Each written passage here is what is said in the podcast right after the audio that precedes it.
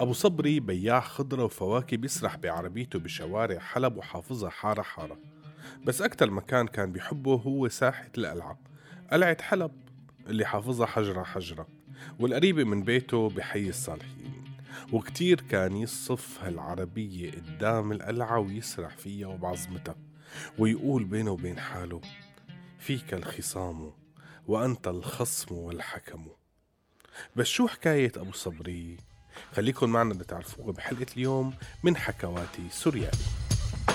القصة مو قصة والحكاية مو حكاية حكايتنا من الواقع أبدا مو رواية. نحنا عشناها بتفاصيلها المخباية أبو فاكر بيحكيها من البداية للنهاية. هذه الحلقة بالتعاون مع موقع سوريا حكاية من حكت حكاية بلد.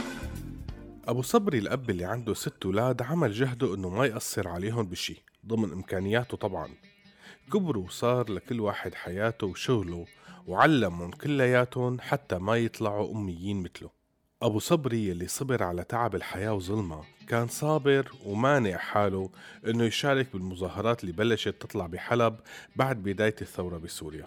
كان يحاول يبعد عنا رغم إنه جوا قلبه يتمنى إنه يهتف معهم. كان يحس إنه هي الهتافات اللي عم يسمعها بتحكي عنه عن حياته عن حلمه. أبو صبري ما كان غريب عن الأمن وفروعته. بعد ما سبق وعمل جولة سياحية بعدة فروعة شاف فيها حسن الضيافة الحقيقية بالأقبية تبعيتهم على إيدين المحققين والجلادين يلي شغلتهم يطالعوا أي اعتراف بالدنيا من أي إنسان حتى لو ما كان عامله. بكفي إنه ينسفق تقرير من جاره مثل ما صار مع أبو صبري. وهذا التقرير كفيل انه تجي الدورية وتشحطه. بعد ما تفتش البيت لتدور على منشورات على أساس بتدعم الإخوان المسلمين مثل ما مذكور بالتقرير يلي أكله أبو صبري. ويلي من حسن حظه إنه ما كان في بالبيت أي شيء لا منشورات ولا كتب لأنه أبو صبري رجل أمي. لكن هالجولة السياحية اللي عاشها من زمان رجعت تجددت بعد بداية الثورة وبعد المظاهرات اللي صارت تطلع بحلب. والتهمة هالمرة كانت مشاركته بدعم المظاهرات والمتظاهرين. دعمهم بأنه كان يسمح للشباب اللي عم يمروا جنب عربيته ياخدون حبة فواكه اشتهوها وما ياخد حقها هالتصرف كان كفيل إنه ينسفق تقرير ينشحت فيه على فرع أمن الدولة بحلب. ومن هنيك بديت رحلته وجولته السياحية الجديدة على السجون السورية. في عهد الظالم لازم تعاني. تفقد كرامتك بكل المعاني. وتحرق في دمك سنين مش ثواني. وأوعى تصدق كلام الأغاني.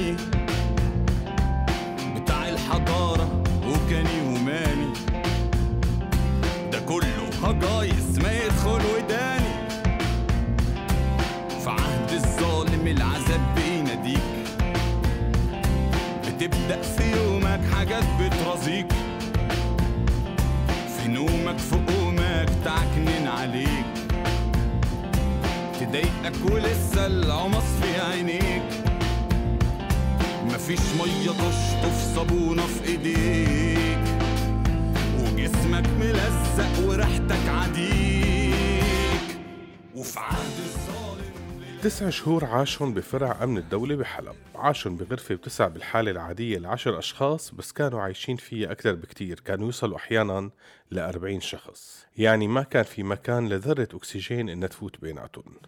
وهنيك اعترف أبو صبري على كل شي كتبوا له إياه.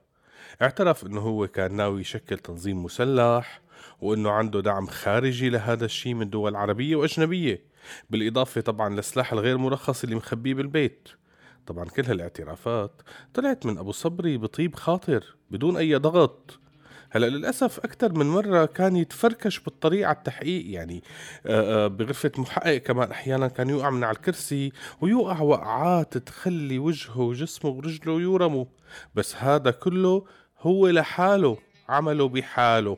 لا تفكروا ابدا انه تعرض لأي نوع من أنواع الضرب أو التعذيب مثل جماعة ما بيقولوا جماعة آه، وهن عزيمة الأمة. لا ابدا ابدا.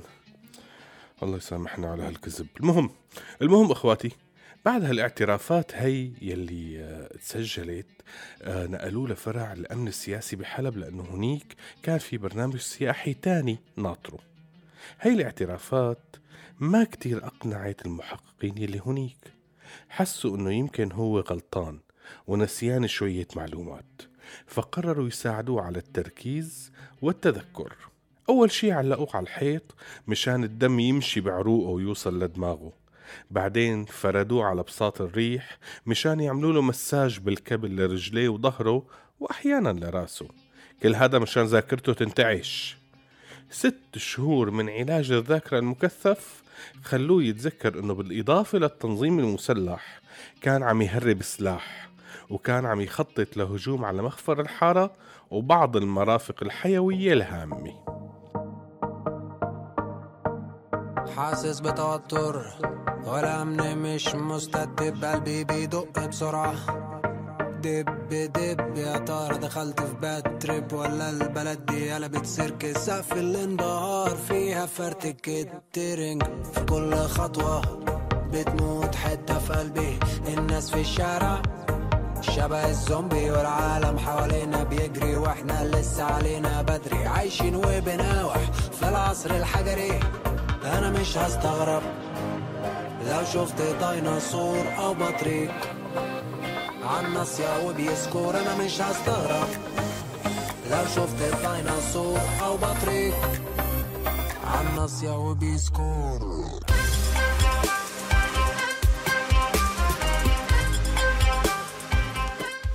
طبعا بعد هالاعترافات المهمة لازم يتحول للعاصمة.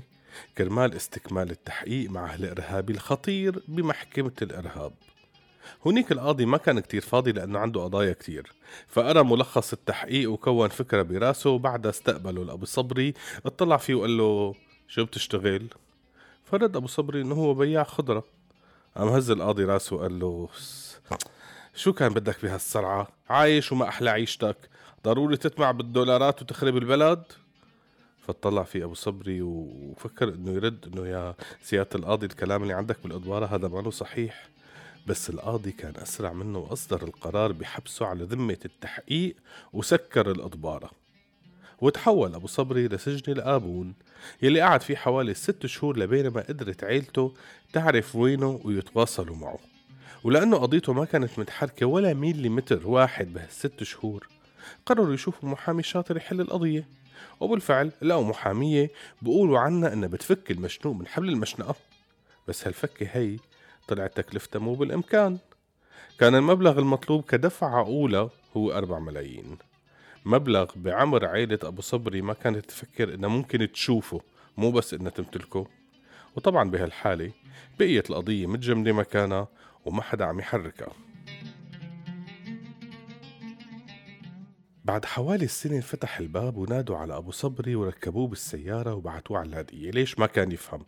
بس فجأة لقى حاله بالسجن مع مجرمين متهمين بقضايا جنائية مثل السرقة مخدرات وغيرها. بمهجع صغير بيسأل عشرين شخص بس كانوا قاعدين فيه أكثر من ستين.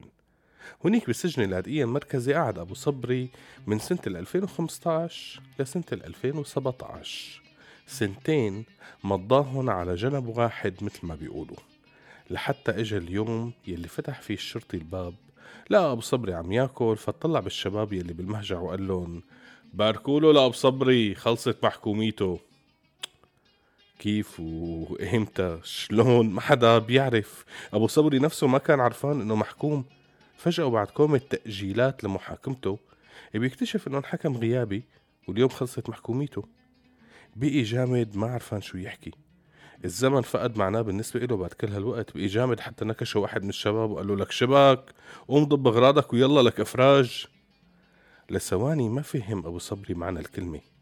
بعدين قام ليضب أغراضه فاكتشف إنه ما عنده أغراض أساسا. كل شي كان مستعيره من الناس الحناين اللي معه بالزنزانة. بعد ما انقطعت أخبار أهله عنه وما بقي حدا يزوره. أهله يلي فرقتهم الدنيا بكل مكان. مرته اللي ماتت من القهر. ولاده يلي منهم مين هاجر على تركيا ومنهم مين مات. طلع أبو صبري وبلش رحلة البحث عن عيلته.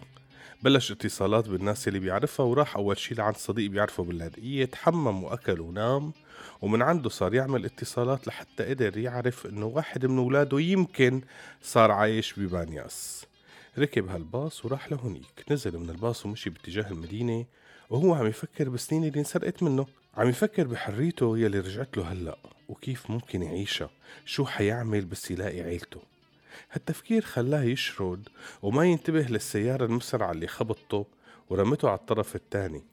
لتكون لحظة حريته هي لحظة موته. اتجمعوا الناس حواليه ليشوفوا شو صار معه ويعرفوا مين هذا فلقوا في بجيبته هويته وصورته هو وعيلته ووصل أمانة بعشرة آلاف ليرة. مجموع ديونه يلي تدين بالسجن من العالم ليقدر يعيش. استودعناكم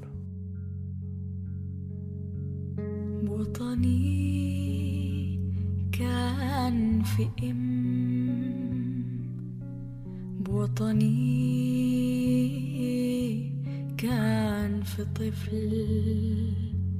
بوطني زرع المحبة. بوطني صار في ليل صار في حرب صار في ويل صار في ناس بعينيها حربي. وطني كان في إم بوطني كان في طفل بوطني زرع المحبة. بوطني صار في ليل صار في حرب صار في ويل. صار في ناس بعينيها حربي. بترابك يا أرض العنيدي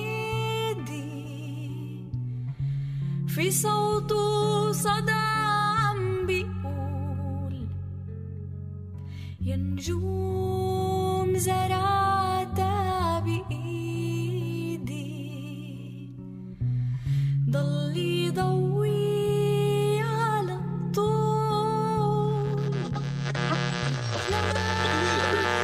من إنتاج راديو سوريالي 2018 عم تسمعوا راديو سوريالي.